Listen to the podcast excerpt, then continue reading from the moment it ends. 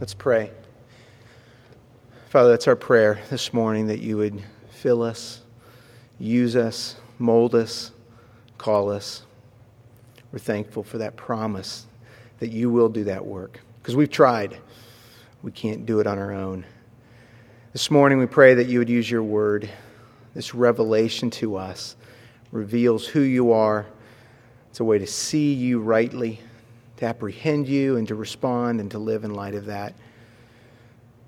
Would you use our ears, help us to hear this morning, our minds to think about who you are, our hearts to receive what's here and the truth of who you are. And as we walk out of here this morning, we would be transformed by your grace, by seeing you, by being together as your people, as you promised that you will do.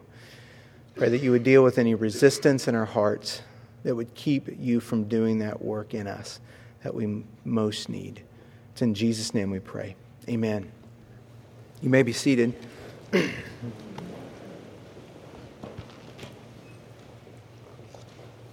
can open your Bibles to uh, Psalm, Psalm 8. Psalm 8. Um, if you've been here through the month of July, you might have noticed we've different folks have been preaching on the Psalms. Uh, I think they're just easy to kind of get our hands around in one particular lesson. So, but this morning we're going to look at this passage, Psalm 8. You read through this as you turn there. O Lord, our Lord, how majestic is your name in all of the earth. You have set your glory above the heavens. Out of the mouth of babes and infants, you have established strength because of your foes to still the enemy of the avenger. When I look at your heavens, the work of your fingers, the moon and the stars which you have set in place, what is man that you are mindful of him, and the Son of Man that you care for him? You have made him a little lower than the heavenly beings and crowned him with glory and honor. You have given him dominion over the works of your hands. You have put all things under his feet all sheep and oxen, and also the beasts of the field, the birds of the heavens and the fish of the sea, whatever passes along the paths of the seas. O Lord, our Lord, how majestic is your name in all of the earth. A few weeks ago, my son and I, Cameron, had a chance to uh, do some hiking up in the, in the mountains in the Colorado Rockies. Uh, three or four days, we hiked up to an area near the, uh, the Continental Divide, and we camped a couple nights at a lake called Jasper Lake. Um, if you enjoy the mountains, if you like them, if you've been there, it's hard to argue with the beauty. It's breathtaking. Everywhere you look, you see just scenes that, that just remind you of God's splendor and who He is and His creation. The whole time it's like this look at this, look at this, let's take a picture of that. It's like you can't take enough pictures to capture the beauty that's there. Uh, the last morning we were, there, we were there, there was a particular moment and experience that I won't soon forget. And, and sometimes, if, if you're like me, you don't know exactly what comes together to form these times. But it was, a, it was a moment. I got up early this last day that we were up there, and, um, and we got up. We were camped at this little campsite right next to this mountain lake. Um, if you'll picture it with me, beautiful lake, cool temperatures. Uh, I was up before the mosquitoes were up, alpine forest surrounding it. As you look off to the west, there is uh, the Continental Divide, this mountain range that forms that. There are snowfields, there are waterfalls that you see, and so everything in the senses is captured by the beauty, the smell, what you see, and what you hear. And I woke up early this morning, and at that particular morning, and the sun was coming up um, in the west, at the east, as it usually does, that side. And as it was coming up, it was casting light on the mountain range. And as it fell, you could see more and more of this mountain range. And it just continued to illumine everything that was there. And I stood there by the lake, looking, uh, looking to the west, just taking all of this in. And uh, to top this moment off of the beauty and the smell, I had a fresh brewed cup of coffee in one hand, and I had my Bible in another. And I just sat there and I read. And and I was reminded of the majesty of God. I couldn't, as I stood there, I wanted to, to say something or do something. You, you kind of wanted to scream or yell or sing, Uh, my son was still sleeping in the tent, so uh, considering him, and there was, I think, one tent across the lake, so considering them, I, I didn't, but I, I wanted to. And if you were there and you've been in those moments, you know that everything in you calls out to say, I want to do something with this moment. I need to say something about it because there's something so beautiful and majestic about it. And yet, what informs what we say and to whom we say it is the book that I had in my hand. That God's Word gives us a lens to see and understand everything that we see in life. And in that particular moment, one might be tempted to worship what they see. One might be tempted to worship the mountains and the beauty that's there. And yet, God's Word calls us to look beyond what we see to see Him who lies behind what it is that we see, and to worship Him and not to worship what we see, the creation, but to worship the Creator. Psalm 8 gives us words, it gives us an expression for moments like that. And Scripture as a whole provides a lens for us to see life, to understand it accurately, and to respond rightly to who God is, because it displays for us Him and not just what we see, but how He informs everything that we do see. You know, a lot of times we, we see God's Word or we see this book that we have as an answer key for the test of life, right? We go, I've got a problem, I got a question, I need to find the answer, and we flip through it looking for the answers. It's a troubleshooting guide. Say, okay, I got to deal with this problem. Where's the answer in here to this particular problem? And, and indeed, the Bible is that. God's Word does give us answers to questions, it does help us solve problems that we have. It is a troubleshooting guide, if you will, but it's so much more than that. The complexity of life, the way that God has established, the way that He has set it up, doesn't allow it to provide for us easy, pat answers. And you've been there, and I've been there, when people have tried to use it in easy, pat kinds of ways, and you realize that the complexity of life is much it draws much more, and we need to look at him. We need to see and understand who he is. There are no perfect answers. There's no formula, there's no book we're going to find, there's no exact verse that's going to give us a perfect marriage. Partly because we're imperfect spouses, right?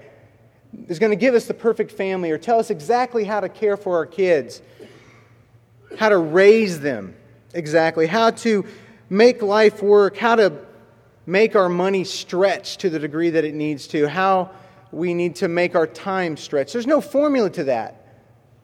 And we can look all we want, and yet the complexity of life always brings us back to, I don't know what to do. And, and God's Word gives us sure things to count on, but more than just an answer book, more than just a formula that we can find, it gives us a lens to see and to apprehend God. And as we see Him, we understand everything else in light of Him.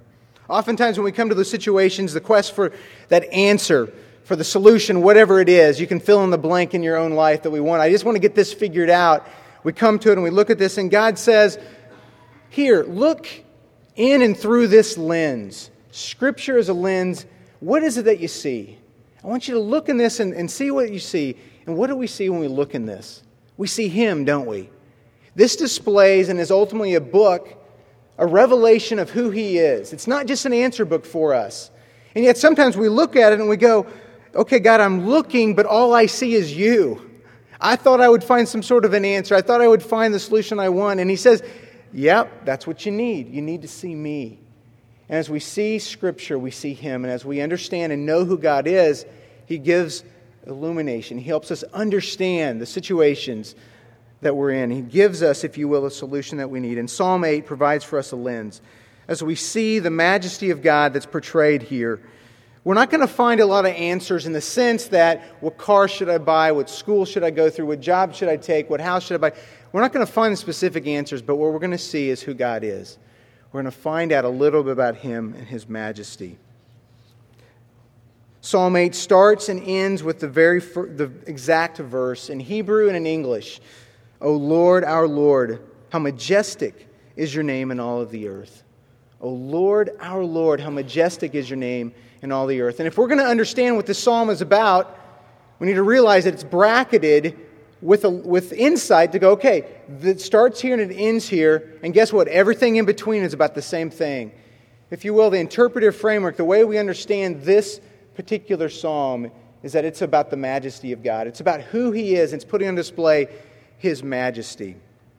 So, an essential key is understanding this is about understanding and knowing God in all of His majestic reality. Starts with these two words, O Lord, our Lord.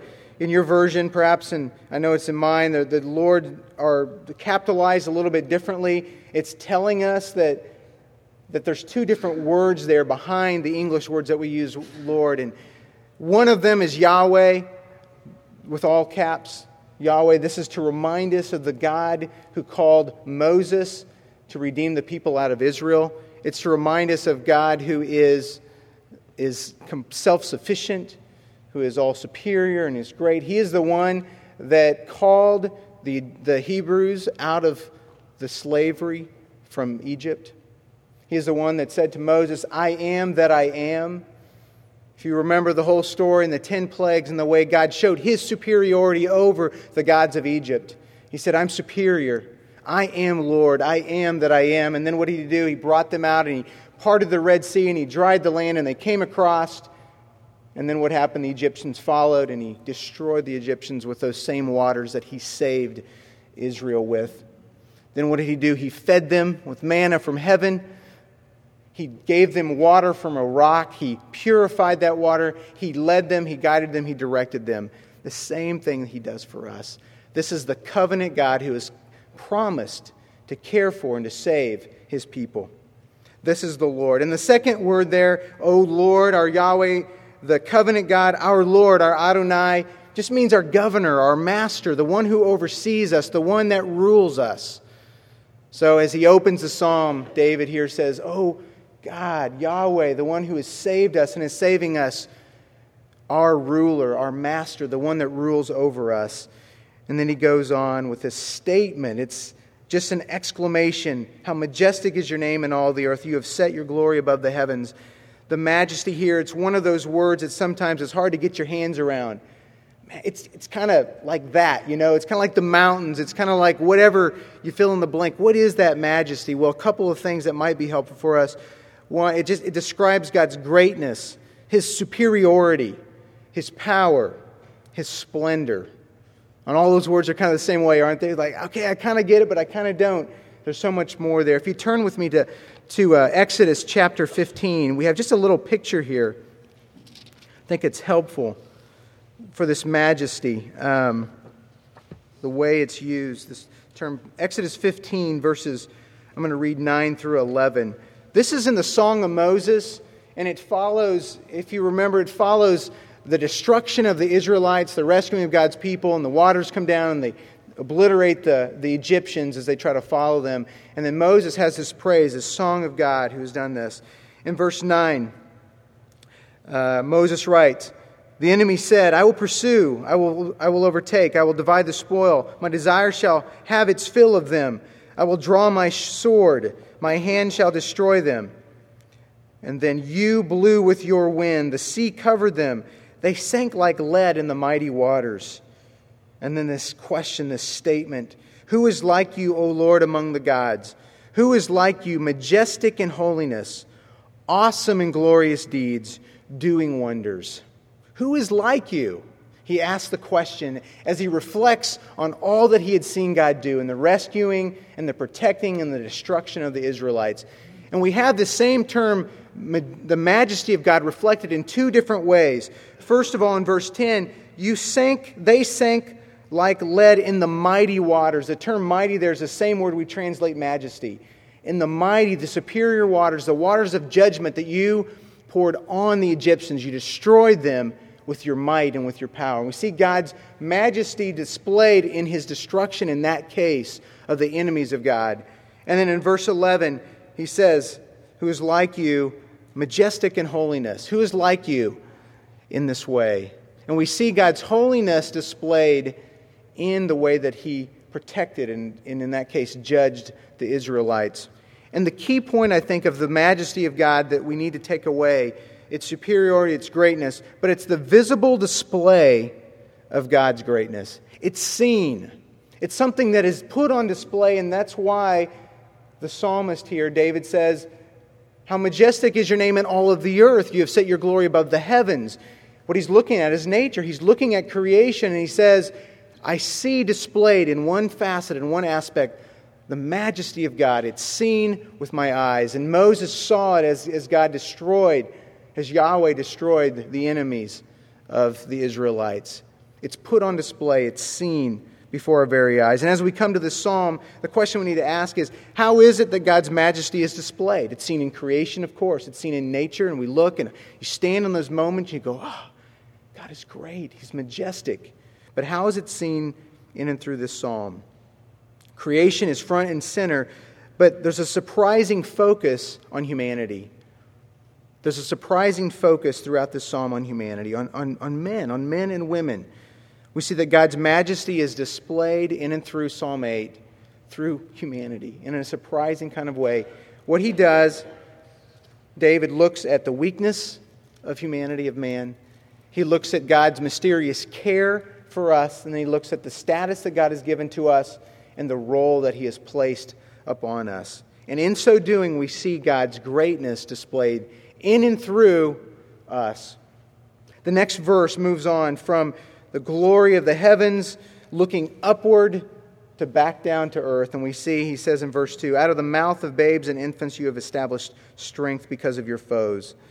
There's a surprising shift, right? The unusual to go from the greatness and splendor of, of creation to babies, to out of the mouth of babes and nursing infants. That's what's being described here. From the lips of children and infants, you have established strength. Now, what do we see? What's the, what's the psalmist putting on display here? Some of your Bibles might read, out of the mouth of babes and infants, you have ordained praise, or that you have prepared strength. And so, what are we getting at? What's he mean? Is it strength or is it praise? And the answer is yes. It's both strength and praise. The word is strength, and it's translated everywhere else in the Old Testament as strength. But Jesus helps us out, and you could look at this in our time, but in Matthew 21, he quotes this verse and he helps us out and he says that you have prepared praise for these children and for these infants. As he is accepting the praise of God in that particular situation, he says that it's praise. And so we understand, as you look at it, you go, well, what is it that comes out of mouths? How does strength come out of mouths? Well, we go, well, praise comes and worship comes out of mouths, and strength comes from praise. How does strength come from praise? Praise is acknowledging the power and the might of God, right? And strength comes from that. As we acknowledge who He is, we see who He is, we understand that. Well, what's the outcome of this, these words that come out of the mouths that is strength, that is praise? The outcome is that God's enemies are silenced. That God's enemies are silenced by what? By God's words? No, by, by the words that He gives them that come out of the mouth of infants, of, of children who and many times don't even know how to speak, we see the very enemies of God are silenced. They don't have anything to say. They're stopped by this praise that comes from the mouths of children. So, what's the point here? The point is how is God's majesty seen? It's seen in utter weakness, is it not? That the picture we have of infants, the picture here we have of these, these children that, that can't even hardly speak, is that they are utterly weak. It's the epitome of weakness. They have no strength in and of themselves. In fact, you know that. You know, you've seen, you've had many of you, children, you go, they need me for everything. They have no capacity to do anything in and of themselves. So we see a great and powerful picture of weakness. And even God is the one that teaches them to, to praise. God is the one that puts the words in their mouths. They don't even have the words to say. God's great power is displayed from this verse as he defeats his enemies through those who are weak and incapable of doing anything. Let me repeat that. God's great power is displayed as he defeats his enemies through those who are weak and incapable of doing anything. Does that remind you of anyone? Have you ever looked in the mirror only to realize I can do almost nothing? Have you recognized, have those points of your weakness? In our culture, we hate weakness. We despise it. We hide it. We develop it. We dress it up. We lie about it. We do anything we can to hide weakness. And yet, we have here that in weakness, God's majesty is displayed. We see who God is in and through the weakness of children and infants. We see it through the weakness that, that we display. And to the degree that we acknowledge and understand that, and He brings us to that realization, we realize we need Him. And in so doing, He is displayed in His power. Paul had words that address this directly. If you turn with me to 2 Corinthians chapter 12, 2 Corinthians chapter 12, a passage that, that might be familiar to you is describing this weakness. Chapter 12, verses 7 through 10. Paul writes this So, to keep me from being too elated by the surpassing greatness of the revelations, a thorn was given me in the flesh, a messenger of Satan to harass me, to keep me from being too elated. Three times I pleaded with the Lord about this, that it should leave me. But he said to me, My grace is sufficient for you, for my power is made perfect in weakness. Therefore, I will boast all the more gladly of my weaknesses, so that the power of God, Christ may rest upon me. For the sake of Christ, then, I am content with weaknesses, insults, hardships, persecutions, and calamities. For when I am weak, then I am strong. We don't know much about this messenger and the thorn in the flesh, but we know why it was given to him. It was given to him to reveal and to demonstrate and accentuate his weakness. And why was that weakness revealed to him? Why? Because Christ's grace is sufficient in the midst of weakness. His power is made perfect. How is his power, his power perfected? It's completed. It's made manifest. It's seen. It's made visible in and through his weakness, and it's seen in and through ours. As we acknowledge and see our weakness, his majesty is put on display. We're pushed to the side, and we realize we're just participants here in what he wants to do. What does weakness do? It provides an opportunity for God to be God and display Him.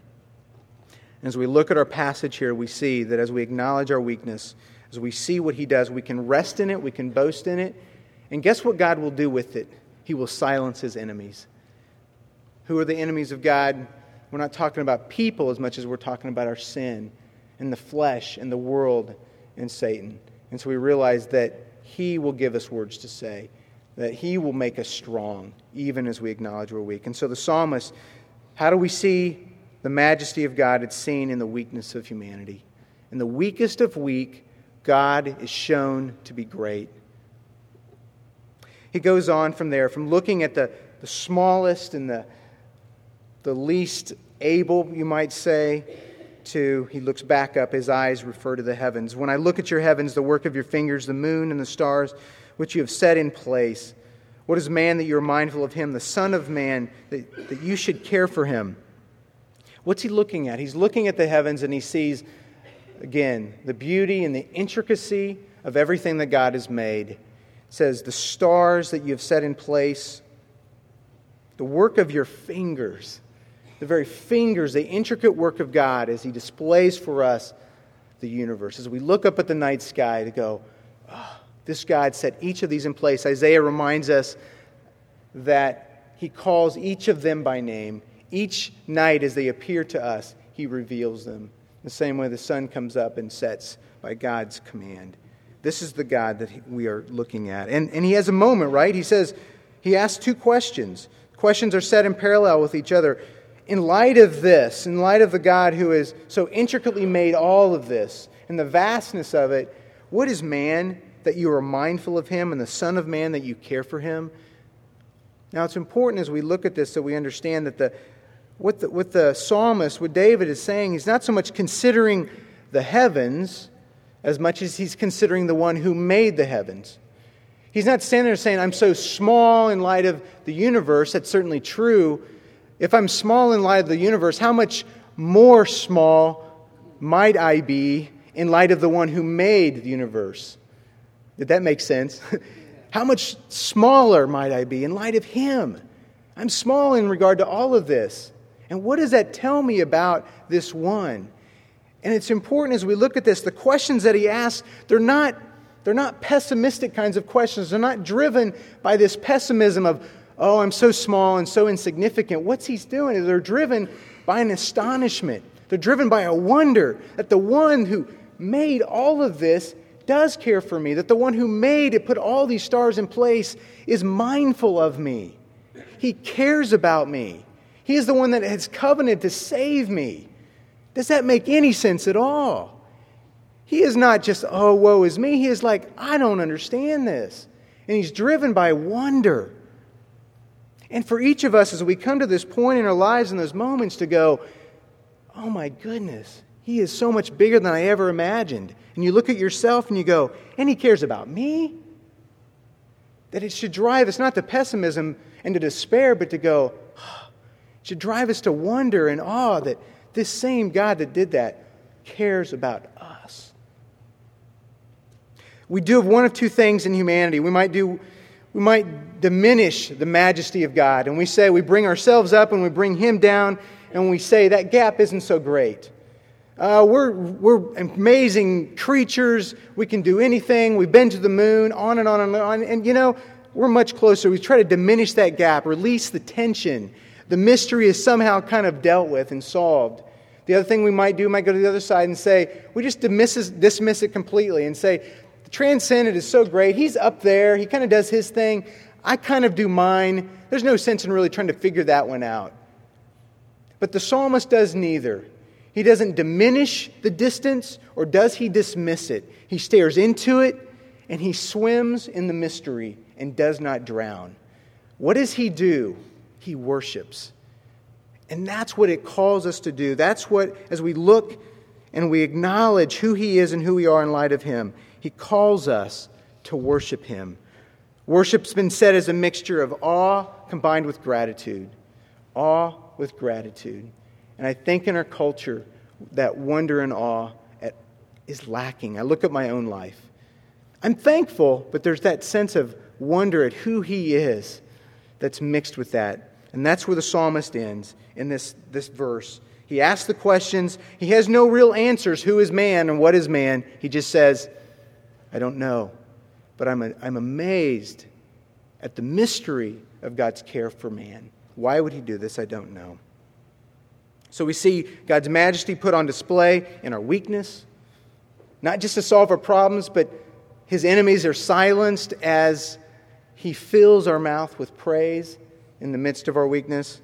We see God's majesty seen in the way that he cares for us. And as we swim, if you will, in that mystery, as we worship who he is, without diminishing him, the distance, or dismissing who he is. Then the psalmist goes on in verse 5 and 6 to remind us and to tell us the role that he's given us and the status that man, man has. Verse 5 Yet you have made him a little lower than the heavenly beings, you have crowned him with glory and honor. You have given him dominion over the works of your hands. You have put all things under his feet. You see there the, the, the status that he gives to man. Again, we don't understand it. You have made him a little lower than the heavenly beings. You have crowned him with glory and honor, referring certainly to the image of God that's been placed in us. That there's glory and honor, there's respect and dignity that each one of us carry. Not because it's innate, because God has placed his image in us and on us. And because of that, there's a degree to which we can display his glory. And we see that. This takes us back to the creation account. If you'll look with me in Genesis chapter 1 verses 26 and 27. Genesis 1, verses 26 and 27. We see here at the creation, God does something different with man that he has not done with the rest of creation. Does two things, and, and Psalm 8 picks up on this and express, expresses them both. Verses 26 and 27 of Genesis 1, first page of your Bibles. Uh, then God said, Let us make man in our image after our likeness, let them have dominion over the fish of the sea, and over the birds of the heavens, and over the livestock, and over all the earth, and over every creeping thing that creeps on the earth. Verse 27 So God created man in his own image. In the image of God, he created him, male and female, he created them. And we see there both, right? He says, I'm going to, We're going to place the image of ourselves in them. Honor and glory as a result of this image. And then, secondly, he gives us dominion, rule. He calls us to care and to tend for the particular places, the spheres of influence that He's placed us over, to take care of that and to rule it. There's a problem, though, isn't there? And the problem is what? The problem is that the way that's displayed, the glory and honor, the image of, of God that's in us, has been broken and marred. That there's distance between what's held out for us and what Scripture tells us is true. There's a huge gap between this. The honor and glory, the image of God, is not easily seen in us. Our ability to rule, our ability to tend and care for, to lead and to love, God is placed in our care, in our sphere of responsibility, our homes and our families, our jobs, and on and on it goes. Our rule is oftentimes harsh, irresponsible, and even times destructive as we try to bring rule and we try to bring order to chaos in our homes in our workplaces, on and on, it's oftentimes harsh and irresponsible, and at times even destructive. And even the sphere of influence that God has placed us in is not easily ruled. The things that we try to rule, we try to grow grass and we get weeds, we try to raise godly kids and we go at times, what are we getting? It's not easy. We don't rule easily, and those who are under our care don't respond well. And we understand this in light of the fall. You can look at this another time, but in Genesis chapter 3, uh, following the fall, the curse, we see that it's applied. The curse is applied to certainly to Satan in the way Christ would deal with that, but it's also applied to the woman in pain in childbearing, even as the woman, as God uses women to produce fruit that will grow and fill the earth. There's pain there. There's, there's tension and pain in relationships, male and female, especially the marital relationships, and I don't have to illustrate that. There's pain and tension there. And even as the man attempts to rule and grow something good in this world, he realizes things don't grow very easily. Not just in the, in the, in the earth, but as we try to grow anything good in our homes, the soil of our relationships, our family, our jobs, society, culture, even the soil of our own hearts has been cursed and corrupted so much so that ruling and reigning and loving and leading seems virtually impossible. And there's days that you wake up in the morning and you go, I don't know what I'm going to do. I don't know how I'm going to rule and love what God you've placed in front of me. And yet, there's two things we need to remember. First, that we need to acknowledge the rule that God has given to us. He says there is status, the image, honor, and glory, and He has placed under us, under our care, responsibility. And as we seek to carry that out, even in the midst of frustration and pain and toil and sweat and tears, what happens? He is glorified. He is shown to be great as we try and attempt to do that. We seek to bring His rule as His representatives to the places and spheres of influence that He has placed us. But the second part of this is important to remember. We cannot do this, we do not do this on our own, that it's Christ. But the fall is corrupted and damaged. Jesus, our forerunner, has set about fixing by his life and death and resurrection. Turn to Hebrews chapter 2. I read this in the call to worship in our presentation of the gospel. I'm going to conclude with this passage. Hebrews chapter 2. It's interesting. The author of Hebrews takes a little bit different spin on the verse that we just read, chapter verses 5 and 6. He does something a little bit different because he applies it to Christ. The, uh, the psalmist says this is about humanity, and Hebrews, the author of Hebrews, looks at this and says, This is about Christ as well. Verse 6 it has been testified somewhere, somewhere it happens to be Psalm 8. What is man that you're mindful of him, the Son of Man that you care for him? You made him a little lower than the angels, and you have crowned him with glory and honor, putting everything in subjection under his feet. Now, in putting everything in subjection to him, he left nothing outside his control. At present, we do not yet see everything in subjection to him. Real quick, as he sees Christ, he sees everything is made subject to him. He rules over all things. That's true. And yet, reality might tell us something different, right? There's a gap here. Is he really in control? Is the world really being controlled by him when you look at sin and hurt and health difficulties and on and on it goes? And you see that the, the, the author of Hebrews picks up on this at the end of verse 8. He says, At present, though, we do not yet see all things being brought subject and made subject to him. We don't see it with our eyes, but nonetheless it's true. And he goes on to describe what Christ has done in bringing about this work. But we see him who for a little while was made lower than the angels, namely Jesus, crowned with glory and honor because of the suffering of death, so that by the grace of God he might taste death for everyone. There we have the gospel, connecting the two, offering to us not just answers and solutions to our lives, but offering to us real life. And what the psalmist does throughout all of Psalm chapter 8, he puts on display the majesty of God. And I mentioned earlier, the majesty of God is what? It's the visible display of his greatness. How is God's visible, how is his greatness most visibly displayed? Certainly in Christ. And as we look to him, we find that in and through our weakness, we find that we're strong. We're able to defeat his enemies. And in so doing, his majesty is displayed.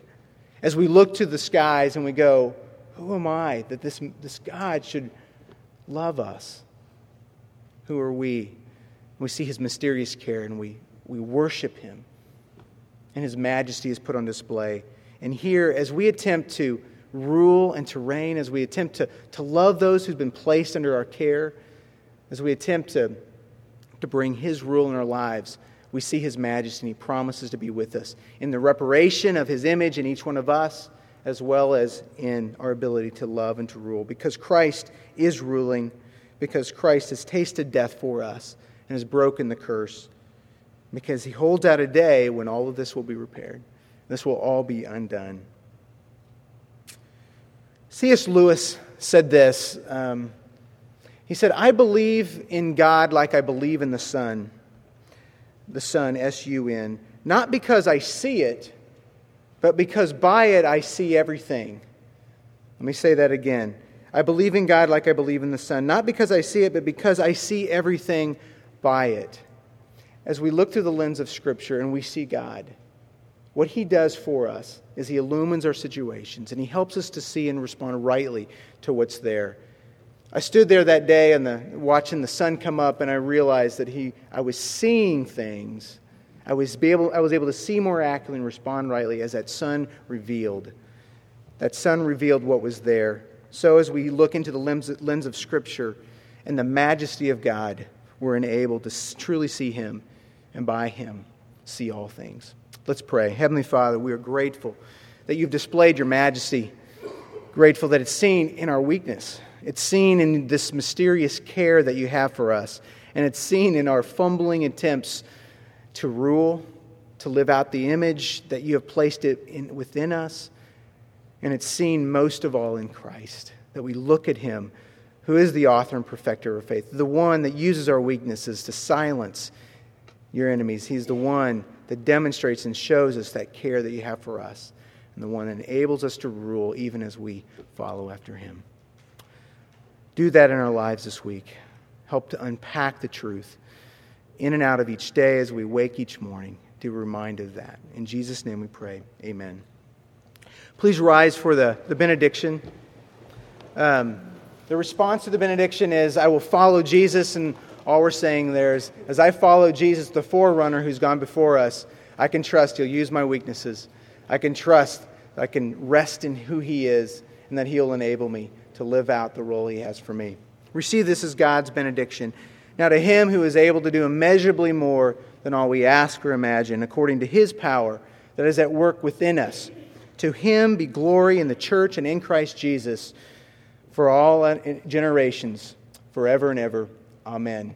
And all God's people said, I will follow Jesus. Amen.